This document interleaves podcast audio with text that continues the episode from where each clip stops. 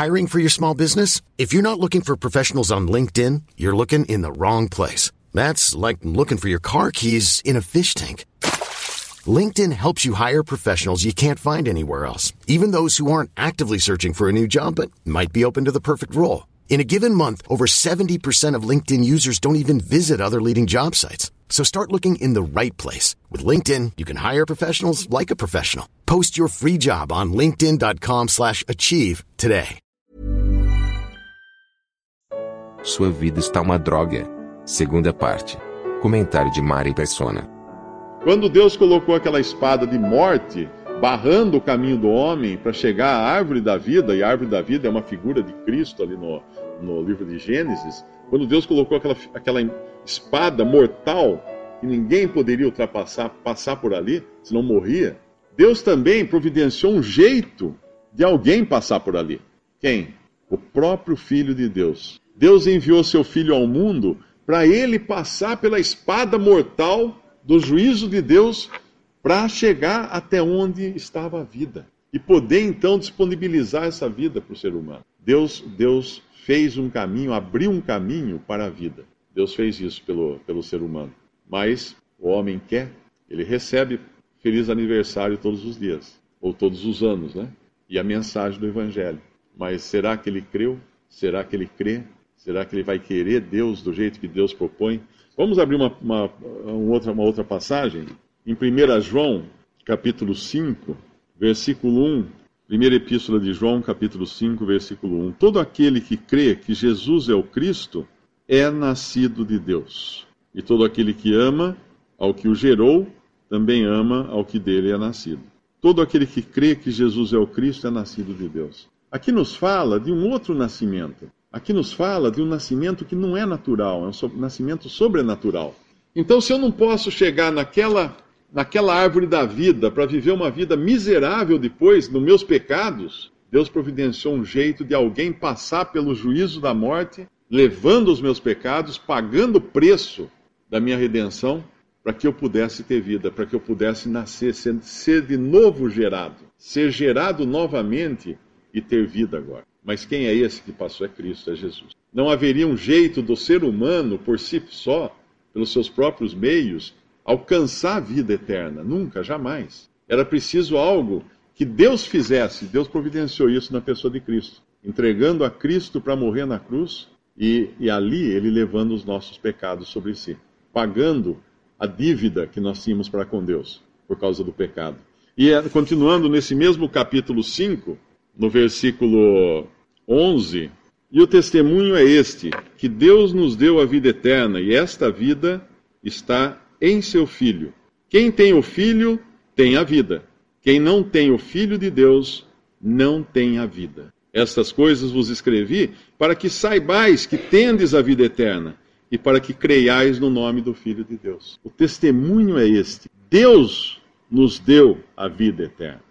Então não é algo que nós alcançamos por nós mesmos, não é algo que nós conquistamos. Nós conquistamos muitas coisas no, no mundo, na vida, no trabalho, na escola, mas a vida eterna nós não conseguimos. Nós não tem como. Por quê? Porque ela é dada. O que eu preciso fazer para ter vida eterna? Crer, crer. Todo aquele que crê que Jesus é o Cristo é nascido de Deus. E aqui o testemunho é esse que Deus nos deu a vida eterna. Onde está essa vida? Lá no jardim do Éden? Não, está em Cristo. Ela está em Cristo e ela me é concedida por graça. E como ela está em Cristo, a fonte é Cristo e eu creio em Cristo, então eu tenho essa vida. Eu tenho essa vida. Quando o Senhor Jesus, em João 5,24, ele fala: ah, Quem ouve a minha palavra e crê naquele que me enviou, tem a vida eterna. Não entrará em condenação, mas passou da morte para a vida. Quem ouve e crê, tem. É uma posse já de algo que não é meu, que eu não conquistei, não foi dos meus esforços, não foi da minha força de vontade, não. Deus me deu. Ele me deu a vida. Tem uma passagem também que é interessante, ela fica, eu creio que é a primeira João, postes resgatados da vossa vã maneira de viver, né?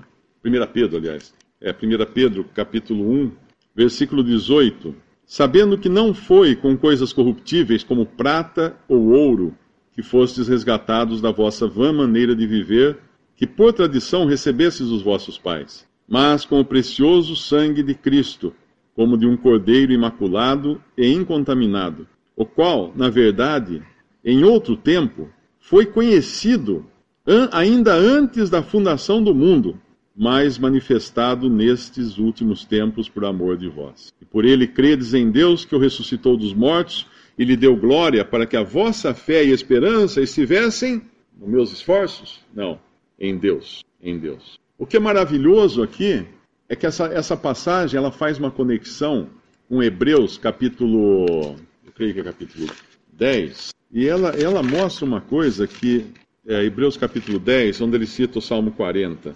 Hebreus capítulo 10, versículo, versículo 5, falando de Cristo, diz que pelo que entrando no mundo, diz, sacrifício e oferta não quiseste, mas corpo me preparaste. Esse é o Filho de Deus que já existia antes, foi feito corpo aqui nesse mundo. Veio, tomou a forma humana. Holocaustos e oblações pelo pecado não te agradaram, então disse: Eis aqui venho. No princípio do livro está escrito de mim, para fazer, ó Deus, a tua vontade.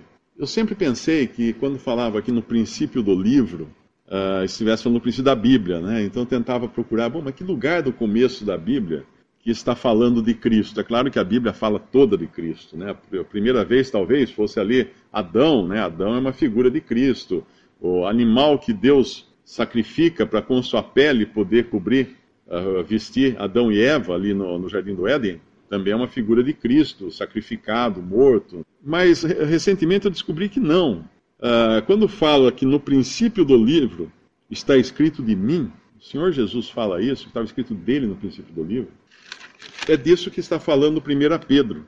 1 Pedro 1,20, o qual, na verdade, em outro tempo foi conhecido, ainda antes da fundação do mundo, mas manifestado nestes últimos tempos por amor de vós. Antes da fundação do mundo, não havia matéria, não havia tempo, não havia seres humanos, não havia livro, não havia nada.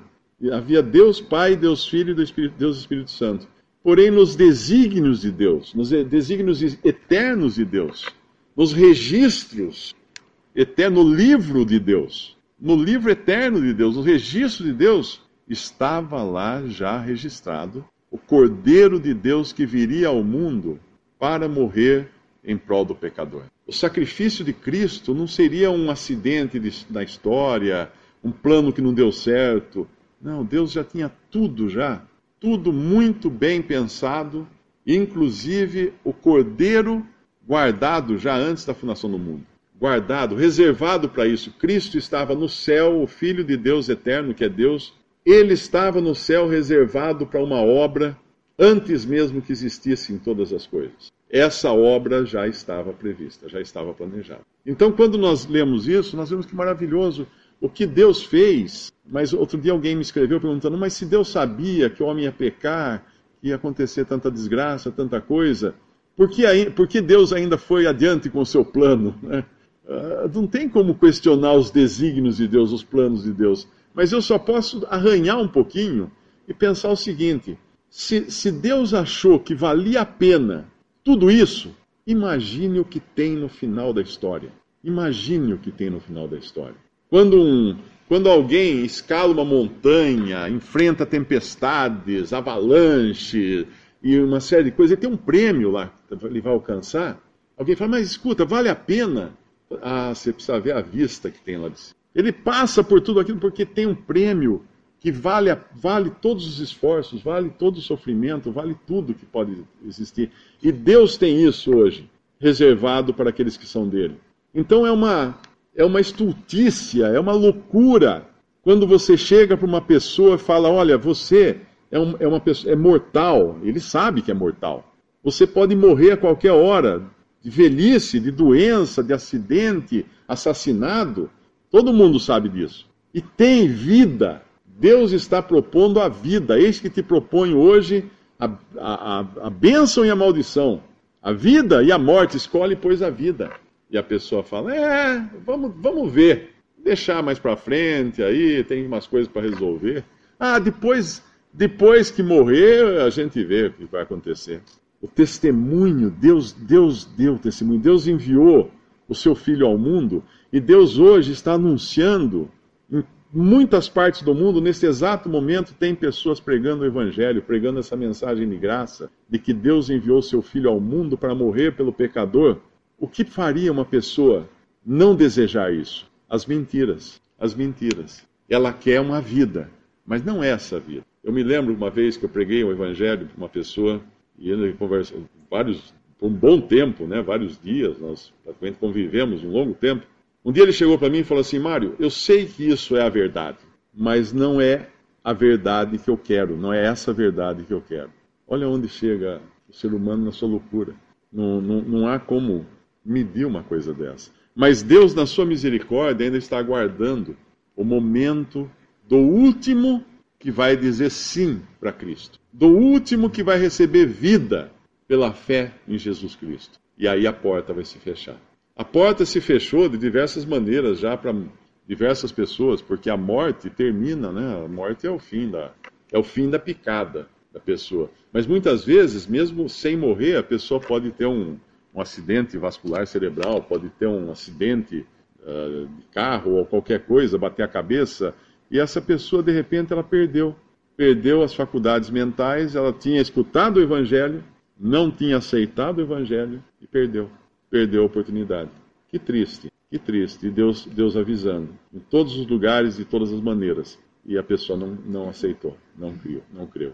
Será que ela vai ser feliz como ela queria? Não, não vai, nunca mais. Porque o Senhor Jesus falou de um lugar onde há choro e ranger de dentes. Quando nós morremos, só existem dois lugares para ir. Não existe um terceiro lugar.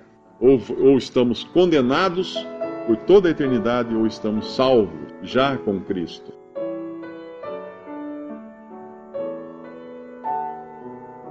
Visite respondi.com.br. Visite também 3minutos.net.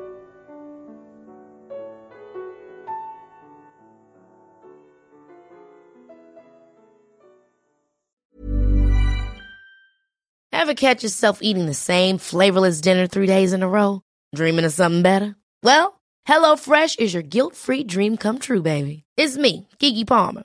Let's wake up those taste buds with hot, juicy pecan crusted chicken or garlic butter shrimp scampi. Mm. Hello Fresh.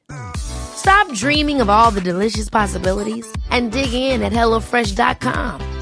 Let's get this dinner party started.